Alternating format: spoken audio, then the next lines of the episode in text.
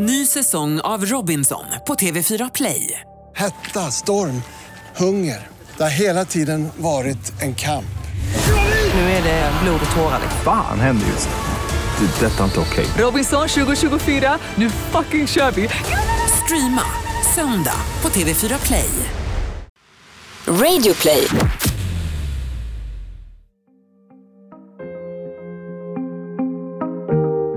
De stora nyhetshändelserna påverkar alla svenskar. Men för några blir de större än så. För människor som plötsligt hamnar i dramats centrum. Den här podden är deras berättelser. Oskyldiga människor massakreras när de är ute för att ha roligt en lördag. Det är starten på en av de största polisjakterna i svensk kriminalhistoria. Fotografen Fredrik Järling blir vittne till det dramatiska gripandet bara en meter från gärningsmännen. Det här är Jag var där, en podcast från Radio Play av Andreas Utterström och Mattias Bergman.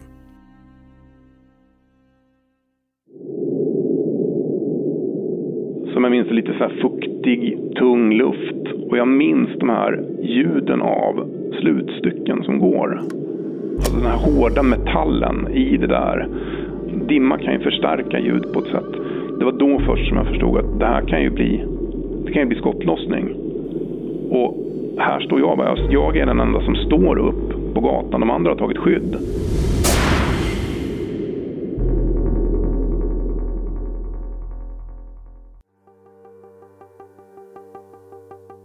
Vintern är mild 1994, men året har varit fyllt av heta nyhetshändelser. Svenskarna har röstat in landet i EG, som EU heter då. Herrlandslaget i fotboll har tagit brons i VM mitt i en otroligt varm sommar. Och höstens riksdagsval har resulterat i maktskifte. Ingvar Carlsson är vår nya statsminister. Jag kommer ihåg att jag jobbade under EU-valet, eller EG-valet. Jag kommer inte ihåg, jag var inte inblandad. Jag vet att Flink hände och Estonia också. Där, där jobbade jag i utkanten av dem. Inte, inte Flink, men Estonia. Jag var inte på plats på dem. Det här är Fredrik Järling. 1994 är han fotograf på kvällstidningen Aftonbladet. I den rollen ska han ta några bilder som han aldrig kommer att glömma. Men först ska ett blodigt våldsdåd äga rum. Den 3-4 december är en vanlig lördagnatt i Stockholms uteliv. Och Stureplan är navet för partyt med nattklubbar som Gino, Tracks, BZ och East. En smältdegel av glada, helglediga stockholmare. Folk från andra städer som åkt till huvudstaden för att ha trevligt över helgen. Kändisar och halvkändisar, studenter, knegare och kriminella. Krogköerna är långa och dörrvakterna välkända. Lite som dagens influencers. Entrévärdar har makt över vem som kommer in och hur länge de ska behöva köa. Deras yrke är ett högriskjobb i en värld som vaknar på natten med alkohol, narkotika och adrenalin som bränsle i kroggästers kroppar. Klockan tre på natten, det har blivit söndag den 4 december, stänger innekrogen Gino på Birger Där har Tommy Zethraeus, Guillermo Marquez Jara och deras kompis Farshad festat med sina vänner. När Gino stänger går de ett par kvarter ner till Sturekompaniet. Något av Stureplans hjärta när det gäller nattklubbar. I entrén är det som vanligt en kö av människor som vill besöka klubben som är öppen till klockan fem. Men medan de andra i gänget släpps in får Cetreus, Shara, Farshad och hans bror vänta. De tappar tålamodet och kräver att få komma in. Det skevar ur och blir bråk med dörrvakterna. Cetreus brottas ner av entrévärden Joakim Jonsson. Shara och en annan dörrvakt sparkar mot varandra. Polisen griper in. De tar Sharas namn, men ingen polisanmälan görs. Flera vittnen hör hur Cetreus och Skära dödshotar Joakim Jonsson och hans kollega. Han ska vara död inom 30 timmar, säger Cetreus om Jonsson. Jag har varit med om att starta krig, säger han också. Och slänger ur sig att han har suttit i fängelse för mord, vilket han inte alls har gjort. Ni har gett er på fel killar, säger Farshad. Så här långt är händelsen ett ganska vanligt krogbråk. Det händer varje helgnatt vid Stureplan och blir aldrig någon nyhet. Dörrvakter är vana vid att bli provocerade och för polisen är det rutin. Ändå säger Joakim Jonsson till sin kollega Fan, det här känns inte bra. Jag har blivit hotad en massa gånger, men aldrig så här. Cetreus, Skära och Farshad åker med bil till Hagsätra. Där har den vapenfixerade Cetreus en gömma med fem gevär. De hämtar det som har mest eldkraft. En automatkarbin, en Hägglund Kors G3 byggd i Norge. Cetreus är militärt utbildad att hantera vapen. Männen tar sig på nytt in till stan. Cetreus laddar vapnet med 20 patroner, en efter en. Det är omöjligt att i efterhand veta exakt hur noggrant de tre männen har planerat vad de nu ska göra. Klart är att de är arga och vill hämnas på dörrvakterna och sätta sig i respekt. Särskilt hos Joakim Jonsson. I parken Humlegården, ett stenkast från krogkön där Jonsson jobbar, diskuterar Cetreus, Shara och Farshad med varandra hur de ska skrämma dörrvakten. Grupptrycket kan vara en faktor. Klockan är nästan fem på morgonen och stängningsdags. När männen går mot Sturekompaniets entré är det Shara som bär automatkabinen under sin rock. Cetreus tar vapnet och skjuter några skott i marken. Kulorna skadar flera människor i vimlet när de studsar och ändrar riktning. Cetreus, Shara och Farshad står mitt framför den breda entrén till nattklubben. Innanför de dubbla dörrarna löper en kort trappa upp till krogens innandöme. Joakim Jonsson blir det första dödsoffret när Cetreus skjuter honom trots att han försöker fly in genom ingången och uppför trappan. Geväret har en omställare som gör att man kan växla mellan att avfyra enstaka skott och automateld. Vapnet kan skjuta 10 skott per sekund. Tetreus avfyrar två salvor automateld från höften rakt mot människorna vid nattklubbens ingång. Allt har skett på några ögonblick. Polislarmet kommer klockan 10 minuter över fem men eftersom hela Stureplan är en utsatt miljö är patrullerna redan i närheten. Det poliserna som kommer först till platsen får se är svårt att begripa. Framför Sturekompaniet och upp i entréns trapphall ligger döda och skadade. Blod rinner ut i porten. Det samlas i pölar som överlevande kliver i. Under svampen, regnskyddet av betong mitt på Stureplan, vårdas skadade. Det ser ut som en krigsskådeplats, skriver Stockholms tingsrätt i domen. Ögonvittnen gråter öppet och intervjuas av nyhetsreportrar. Man hörde en smäll. Då fattade ingen riktigt vad det var och sen så hörde man ett smatter. Det var ett automatvapen, det var ja, någon k-pist liknande sak. Dörrvakten Joakim Jonsson är 22 år när han mördas. Tre vanliga krogbesökare dör också. Kristina Osén, Katinka Genberg och Daniela Josberg. De är 21 år gamla. 20 personer skottskadas och många fler träffas av glassplitter. Ändå anses det mirakulöst att fler inte fallit offer. Zethraeus, Shara och Farshad har snabbt lämnat brottsplatsen och är på flykt. Nu följer några dygn av febril polisjakt. Svenskarna är förlamade av hänsynslösheten i brotten. Känslan är att vad som helst kan hända innan de här våldsmännen har gripits. Samma år har fänriken Mattias Flink skjutit ihjäl sju personer. Nu slutar 1994 i ännu ett massmord. Sveriges självbild kunde knappast ha svärtats ner mer än så. Medierna hänger självklart på för att berätta så mycket som möjligt. Allmänintresset är enormt när oskyldiga glada människor brutalt har majats ner. Och det för oss tillbaka till Fredrik Järling. Ja, den första reaktionen är att det här är fruktansvärt. Det är inte klokt att det kan hända i, alltså överhuvudtaget. Att eh, ja, men det är så oerhört hårt våld mot personer som är ute och ja, men, mitt i natten, mitt och, just kontrasten mellan de här festande personerna och automatvapen och död. Det är oerhört hårt. Jag fick ju ganska så snabbt reda på att det hade hänt. Uh, och eh, jag, var inte, jag jobbade inte den natten när det hände, men jag började jobba uh, efter att det hade hänt, när jakten, eller ja, efter de förövarna var igång. 1994 har Fredrik arbetat på Aftonbladet i fem år.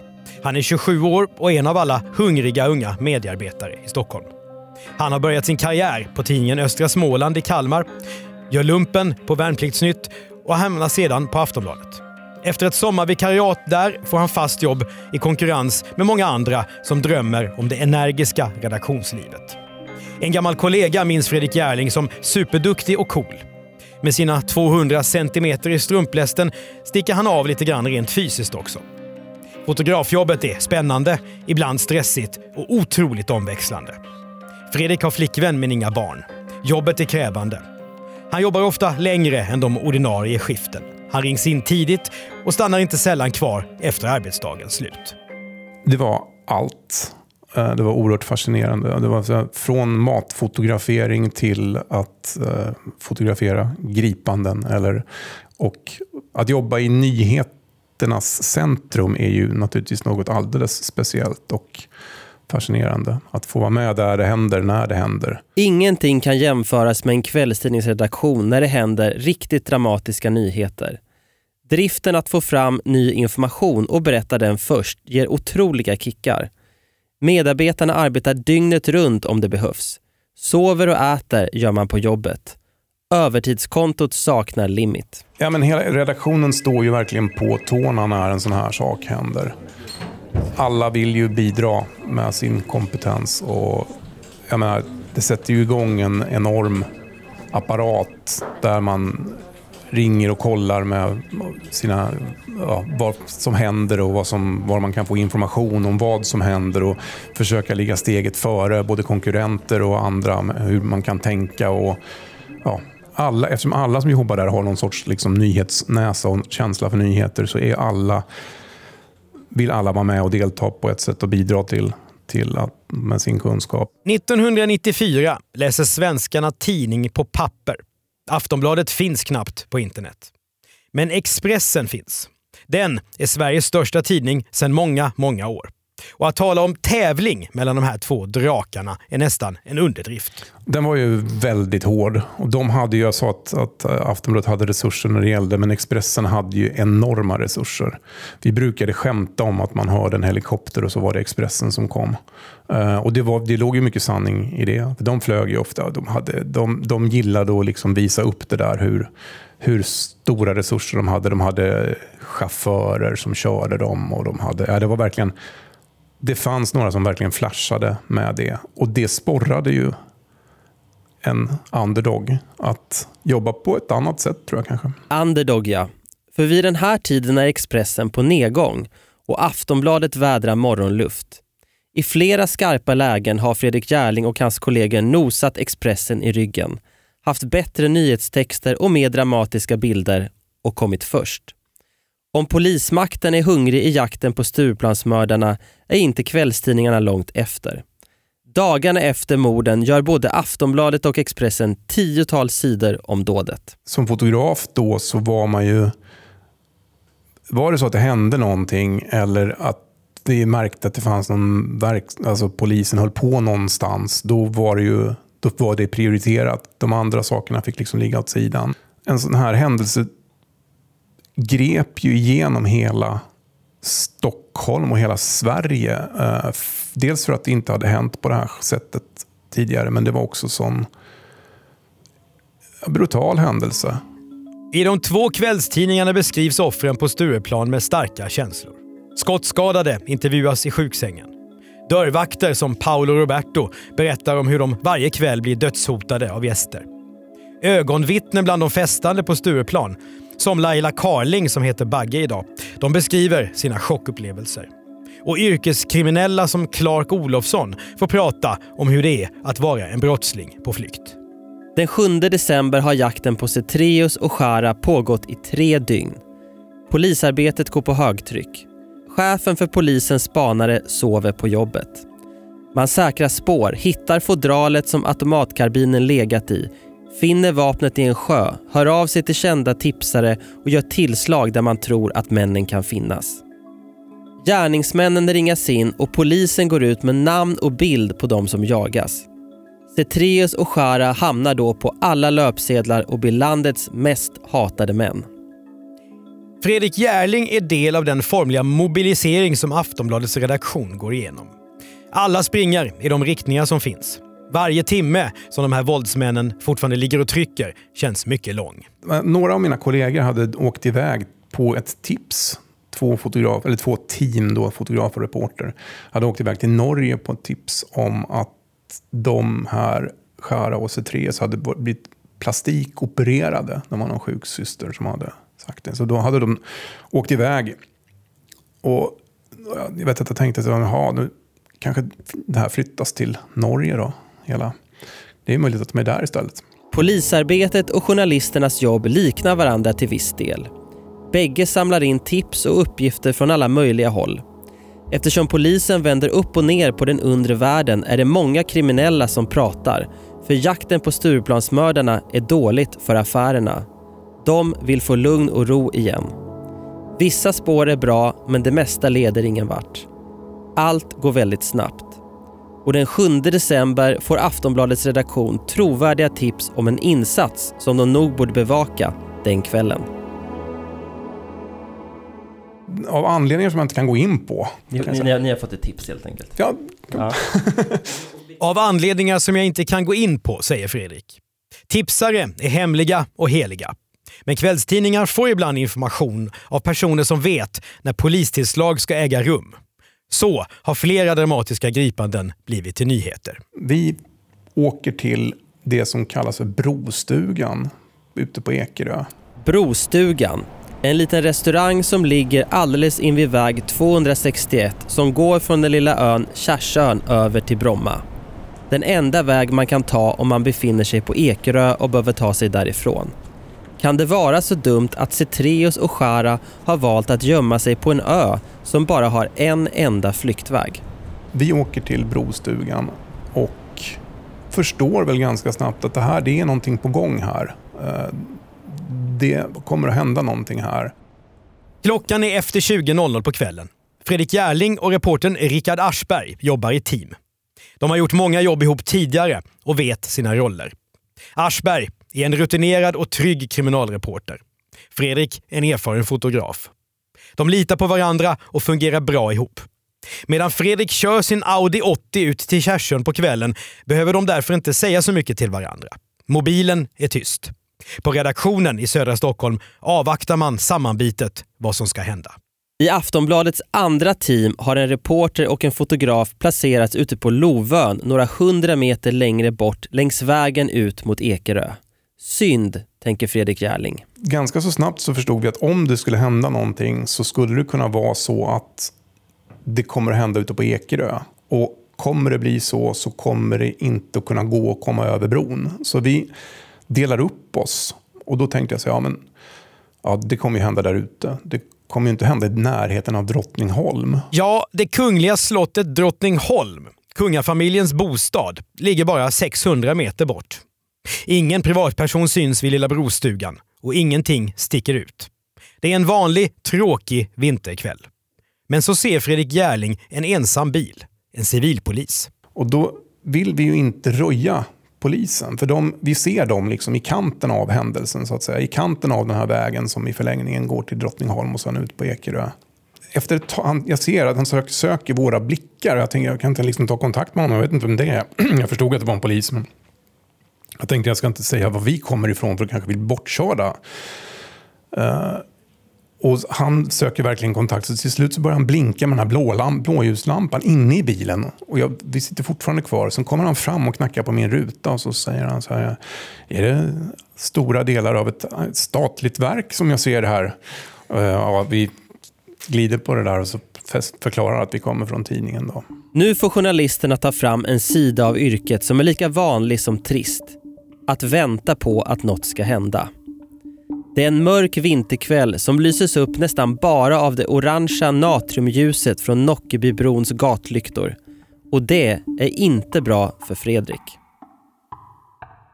Nej, jag vet att jag gjorde reflektionen också att om jag, om jag, jag ska kunna smyga på det här och inte liksom röja med blixt var jag är någonstans ifall att det blir någon, en, den typen av situation så förstod jag inte riktigt hur jag skulle bete mig för att kunna ta någon skarp bild. Och liksom, ja, med de exponeringstider som var och den fysiska liksom, förutsättningarna för att ta en bild när det var så dåligt, dåligt ljus. 90-talet är en annan tid. Kameratekniken är helt annorlunda än idag.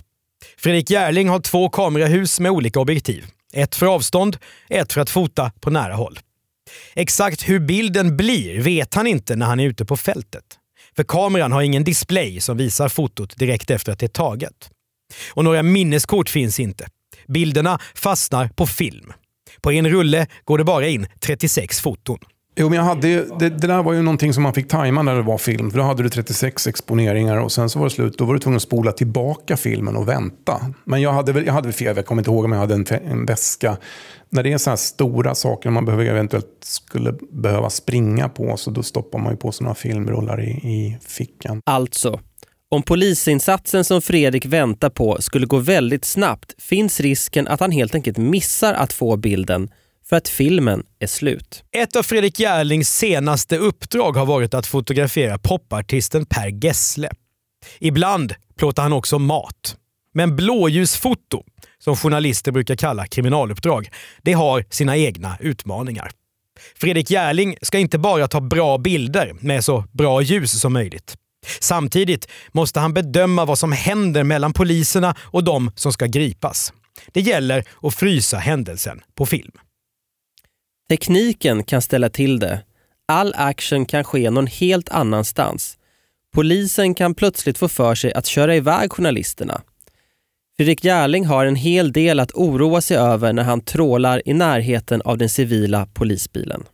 Men då kommer en, en sån där, på den tiden ganska så fult stripad polisbil, de var inte så snygga då, som kör ut och ställer sig i mitten av vägen på tvären.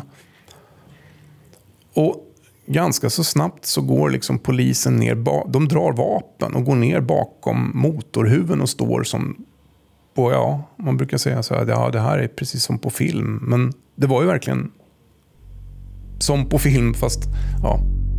Mitt på väg 261 står nu polisen beredd med dragna tjänstevapen. Solnapolisen har fått förstärkning av poliser från Stockholm. Klockan kryper fram emot 22.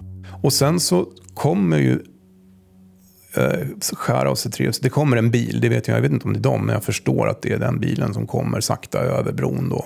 Eh, borta eh, förbi Drottningholm. Och jag förstår att där sitter de här personerna med största sannolikhet. Ett poddtips från Podplay. I podden Något Kaiko garanterar östgötarna Brutti och jag, Davva, dig en stor dos skratt. Där följer jag pladask för köttätandet igen. Man är lite som en jävla vampyr. Man har fått lite blodsmak och då måste man ha mer. Udda spaningar, fängslande anekdoter och en och annan arg rant. Jag måste ha mitt kaffe på morgonen för annars är jag ingen trevlig människa. Då är du ingen trevlig människa, punkt. Något Kaiko, hör du på Podplay. Därför är gardinerna. Ja, det kommer en stulen Opel från Ekeröhållet. Polisen vet att det är rätt bil för de har skuggat Open. Fredrik Järling är nu mycket nära de två personer som anses farligast i landet. Cetreus och Schara har sett sig själva på alla löpsedlar och polisen utgår från att de är stressade och desperata. De har inte tvekat att mörda oskyldiga kroggäster. Vad skulle de då inte kunna göra mot poliser och journalister? Jag står ju precis bakom där. Jag kommer ihåg att jag funderade på att jag kan inte fotografera med blixt för då tror de att det är något medieuppbåd här också. Det kan ju också påverka situationen. Så jag försökte ta några bilder eh, så att jag har ifall att man, och jag vet ju inte heller om jag kommer bli bortkörd från det här. Med största sannolikhet så kommer det ju hända att jag blir bortskuffad. Trots riskerna ställer sig Fredrik Järling bakom polisbilarna som spärrar av platsen. Plötsligt är ännu fler poliser på plats. Någonstans där innan de har stoppat den så kommer piketen i full fart och de springer ut med automatvapen och springer på båda sidorna av vägen. Open är stoppad. Inuti den kan Cetreus och Shara ha tunga vapen. Runt omkring dem är 30 polisiära tjänstevapen aktiva. Det var en höst eller vinterkväll det här. Det var, som jag minns det, lite så här fuktig, tung luft. Och jag minns de här ljuden av slutstycken som går. Alltså den här hårda metallen i det där grådig. Dimma kan ju förstärka ljud på ett sätt. Och jag tyckte det, var, det, var, det kändes väldigt hårt. Och jag tänkte att här, de här killarna de sitter, de är stressade som tusan. De har eventuellt ett vapen. Det var då först som jag förstod att det här kan ju bli, de kan ju bli, det kan ju bli skottlossning. Och här står jag. Jag är den enda som står upp på gatan. De andra har tagit skydd. Men jag tänker också att gör de här det minsta lilla misstag nu så kommer de att bli skjutna. Om de börjar på med någonting så kommer de att bli skjutna. Fredrik Järling går åt sidan. Han hittar kollegan Richard Aschberg bakom en ek och ställer sig bredvid honom.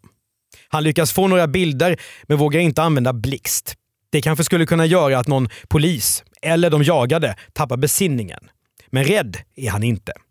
Och Jag tror att det har att göra med att jag har ju kameran som ett filter mellan mig och verkligheten. Och jag kan gömma mig bakom den på ett, i det här fallet då kanske dumt sätt. Uppe på vägen verkar läget låst. Open står stilla. Männen som uppenbart är Cetreus och Shara sitter kvar. Polisen har dem på kornet. Då skriker de att de ska läggas, komma ut och lägga sig ner på, eller komma ut ur bilen. Och det tar tid. Det tar en jättelång tid för. Jag vet inte vad som händer och, jag tänk, och det är möjligt att den här, det kanske inte var så lång tid. Det kanske var just att tiden gick väldigt fort där i den här situationen. Fredrik har rätt. I verkligheten tar hela gripandet bara två minuter. Men precis som han säger, man kan inte lita på sitt minne. Men de kommer ut och sen så lägger de sig ner och då går det ju att fotografera på ett annat sätt. Så då kan jag ju ta bilder på poliserna som ligger i dikena med, med dragna vapen och sånt där. Tetreus och Shara ligger på asfalten. Huvudmännen i Stureplansskjutningen är omringade. De bär inga vapen. I bilen har de bara matkassar och sovsäckar för att kunna fortsätta flykten. Just nu är Aftonbladets team de enda utom polisen som vet om att Cetreus och Skära är gripna. Att jakten är över. Och nu kommer fler av Fredrik Järlings kollegor. Fyra fotografer totalt är nu på plats. Alla är tysta. De vill påverka situationen så lite som möjligt. Polisen ska inte störas. En journalist är där för att bevaka nyheten, inte vara med och skapa den. Ja, men de är så pass långt bort så att jag inte hade fått några riktigt bra bilder på det avståndet. Utan att de tar ju de här från bilen där förbi den här polisspärren och in i piketbussen. Nu kan Fredrik sköta sitt jobb och ta bilder på de nygripna. Ja, och då, då springer jag ju fram där. Och det är där egentligen som det händer då när de kommer. Man kan, jag, kan, jag kan fotografera när de kommer på vägen och ta dem dit också. Där det händer, ja. Det är nu som Fredrik Järling tar en bild som ska bli klassisk. Den föreställer mannen som många tror är den som hållit i automatkabinen när skotten brann av. Guillermo Marquez Jara. Han är handbojad och böjer sig framåt. Halt nedbrottad och vriden åt höger. Bredvid och bakom honom står två poliser. Ögonblicket efter att Fredrik fått sin bild lyfts Shara in i en piketbuss. Den är tagen med vidvinkel och som jag kommer ihåg det så är det en bild som jag, jag tror inte jag tittade i kameran när jag tog den utan jag tog den liksom från höften så att säga. Mm. För att få en bild av eh, de som, att de inte skulle gå med, med ansiktena neråt, att man inte skulle se någonting. Utan jag ville ha någon bild där man såg vad som hade hänt. De, kom ju, de tar dem en och en och sätter in dem, eller tar, tar dem bak i piketen och kör upp dem till Kungsholmen. De är, det syns ju på dem, de är ju skitiga och eh, slitna och det gjorde de inte bättre till att de fick ligga lite på marken innan de tog tag i dem och bar iväg dem.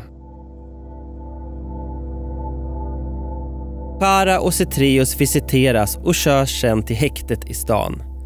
Shara är sliten och blodig. Det ska senare väcka en diskussion om polisen begått övergrepp vid gripandet. Men två så hatade våldsbrottslingar väcker knappast någon sympati. Och polisen gör high five. Vi har dem. Ja, jag reflekterar över att man eh, har gjort ett gripande och att man uttrycker det på det sättet. Ja, att jag tänker på det. Jag gör inga reflektioner. För det, det, det var också så att alla väntade på att de här skulle bli gripna för ingen visste vad som skulle kunna hända innan de var gripna. Så det var ju väldigt skönt att de greps. Och det var det de gav uttryck för. Gripandet har tagit två minuter. Klockan är 22.02. Och först nu kommer fotografer från andra medier. Men de är hopplöst efter. Fredrik Järling och hans kollegor är på väg tillbaka till Aftonbladets redaktion. Fredrik Järlings jobb kunde inte ha gått bättre. Nu hinner han tänka. Vi var de enda som var där i tid. Framförallt har inte värsta fienden Expressen fått några bilder. Fredrik Järling vänder sig till kollegan Rickard Aschberg. De ser på varandra och konstaterar. Aftonbladet är ensamma om det enda som svenskarna kommer att prata om imorgon.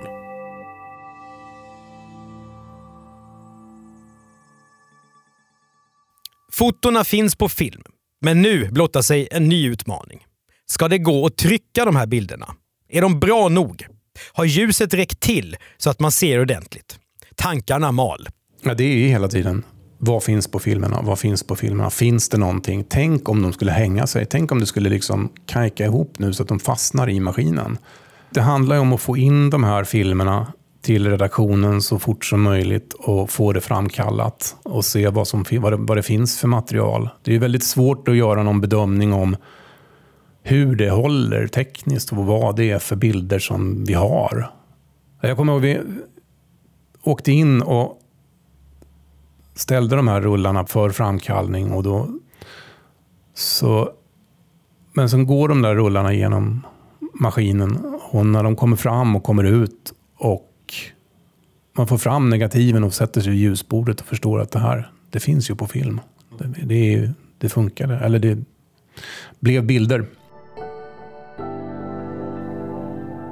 Aftonbladets redaktion har nu några timmar på sig att sätta samman tidningen.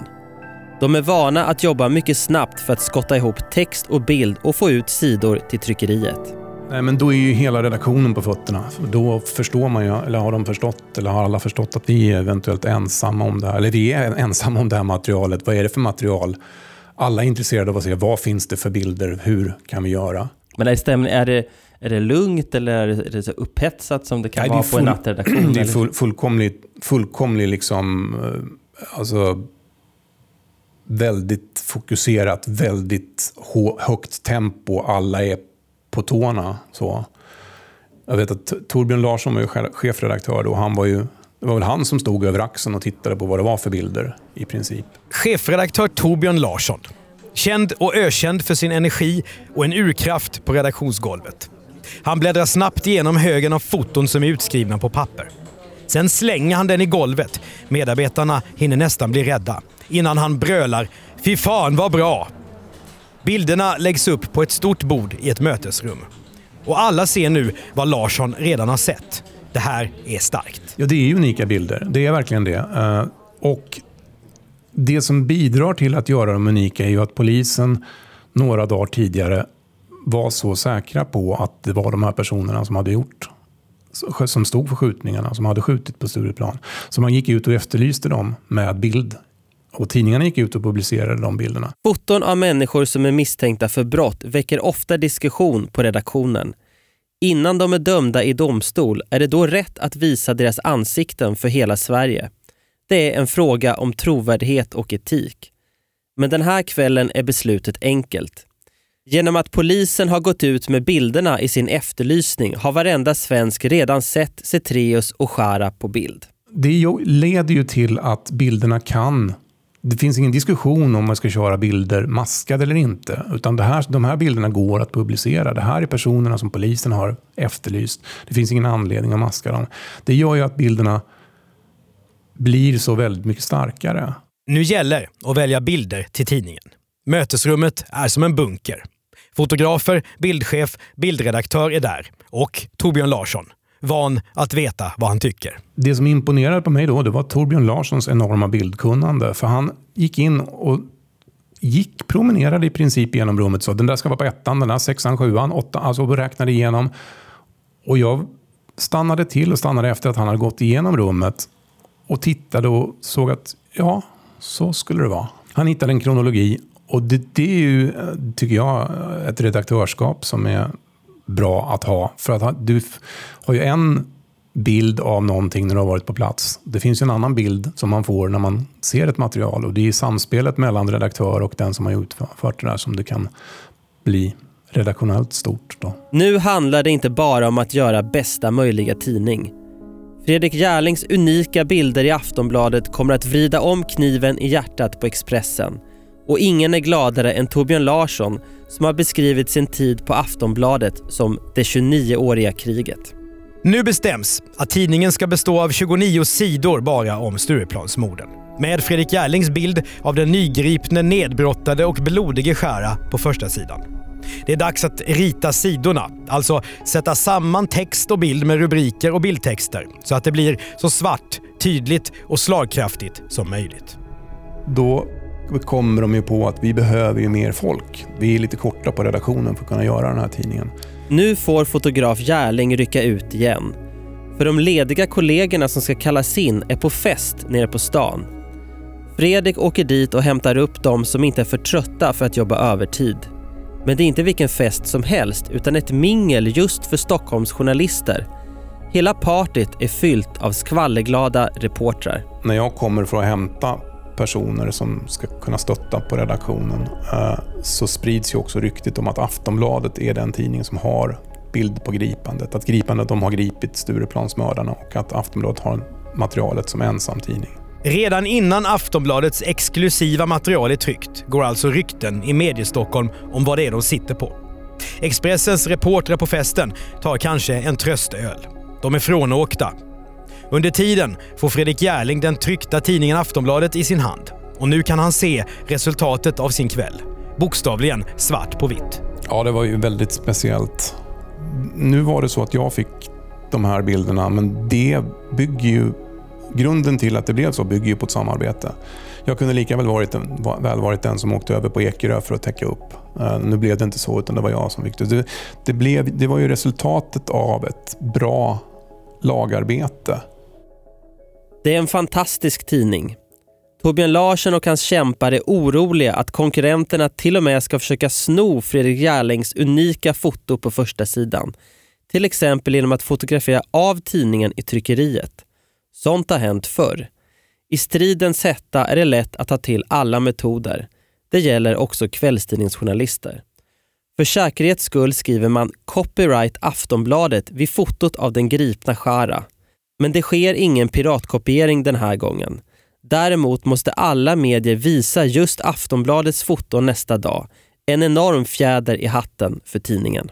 Så det, de fick ju ett enormt genomslag det var ju de bilderna som fanns. Så att när tv skulle eh, rapportera om det så visade de ju bilder på tidningen istället för att, visa, för att kunna visa någonting från gripandet. Sen fanns det de, de tidningarna som inte var på plats, vilket ja, alla andra, de fick ju visa bilder på bilen och den tekniska undersökningen av den. och så här. Det var ju alltså långt ifrån den dramatik som vi då hade skildrat som man kunde komma egentligen.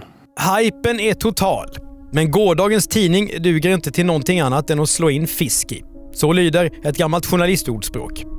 När ruschen är över blir jobbet vardag för Fredrik Järling igen. Mängder av nya foton ska tas.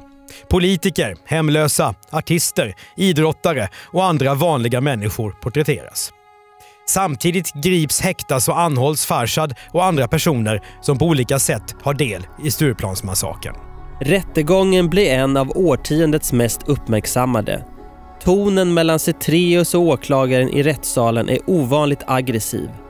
Varenda ord som sägs analyseras i tidningarna. Fredriks konkurrent Expressen har orden “han hånler” på en löpsedel. En beskrivning av Tommy Cetreus attityd i rättssalen. I juni 1995 döms Tommy Cetreus till livstidsfängelse för de fyra Stureplansmorden. Shara och Farshad döms till tio års fängelse vardera för medhjälp vid dåden. Under rättegången ger de så olika versioner av vad som hänt och vem som gjort vad att det är svårt att helt säkert veta. När Shara och Farshad överklagar till hovrätten och Högsta domstolen tar upp målet slutar det med att de ska sitta sex år i fängelse. Tommy Zethraeus fortsätter att vara en av Sveriges mest avskydda män. När SVT-programmet Striptease gör en omdiskuterad intervju med honom i fängelset säger han så här om offren. Tjejerna som dog vid Stureplan var på fel ställe vid fel tidpunkt. de fick ingen chans. Den förstörde jag. Men Jocke, han vet spelreglerna. Han var med i leken. Han får leken tåla. Cetreus visar ingen som helst empati med dörrvakten Joakim Jocke Jonsson. Han säger också att han hade varit beredd att skjuta poliserna vid gripandet den 7 december. Jag ville att vi skulle åka till sista man. Livet var ändå förstört för mig, mamma, min fru och hela släkten. Det är klart att det hade gått åt ett antal poliser. Oron för risker som Fredrik Järling och hans kollegor kände den där kvällen på Kärsön var alltså ingen överdrift. Och Aftonbladet den 8 december 1994 är en modern medieklassiker. Bilderna av de slitna brottslingarna som grips av polisen har fastnat på mångas näthinnor. Idag har internet och mobiltelefonernas kameror förändrat allt för en fotograf.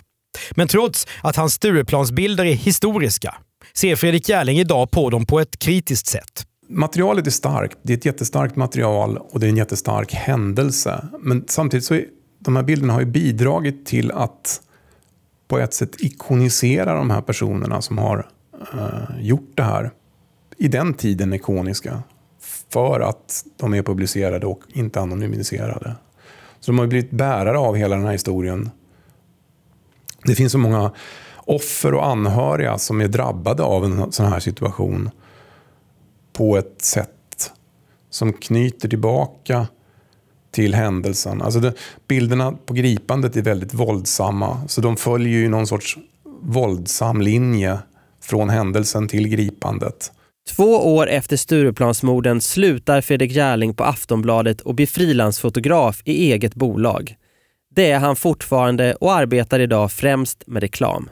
Det är väldigt lätt att återkomma till den där just ljuden i dimman när jag hör de här slutstyckena. Det kan jag återkomma till. de, de finns kvar. Guillermo Marquez Charia lämnar fängelset sex år efter morden. Han flyttar till Chile. Tommy Zethraeus har suttit i fängelse sedan 1995. 2018 bestämdes att hans livstidsstraff blir tidsbestämt till 39 år. Det betyder att han kan bli fri år 2020. Två år efter Stureplansmorden går Aftonbladet förbi Expressen och säljer fler tidningar än sin ärkefiende. Chefredaktören Torbjörn Larsson lämnar tidningen och blir otippat styrelseordförande för Expressen. Stureplan har inte förlorat sin roll som en av Sveriges mest mytomspunna platser för nattliv. Och Sturekompaniet är fortfarande en av de mest välbesökta klubbarna där. De fyra dödsoffrens efterlevande har än idag svårt att gå förbi platsen. Du har hört ett avsnitt av Jag var där, en podcast från Radio Play av Mattias Bergman och Andreas Utterström. Exekutiv producent Jonas Lindskov. Prenumerera och betygsätt gärna på podden så är det fler som hittar till den. På Radio Play kan du också höra våra övriga poddar Misslyckade brott, Misslyckade affärer och Misslyckade makthavare. När vi inte gör poddar där kallar vi oss för commercial content och hjälper bolag att berätta om sig själva. Då gör vi podden Världens bästa innehåll. Du kan tipsa oss om case vi borde tala om här till jagvardar@bplus.se.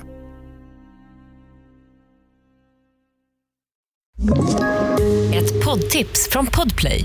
I fallen jag aldrig glömmer djupdyker Hasse Aro i arbetet bakom några av Sveriges mest uppseendeväckande brottsutredningar går vi in med hemlig telefonavlyssning och, och då upplever vi att vi får en total förändring av hans beteende. Vad är det som händer nu? Vem är det som läcker? Och så säger han att jag är kriminell, jag har varit kriminell i hela mitt liv men att mörda ett barn, där går min gräns. Nya säsongen av Fallen jag aldrig glömmer på Podplay.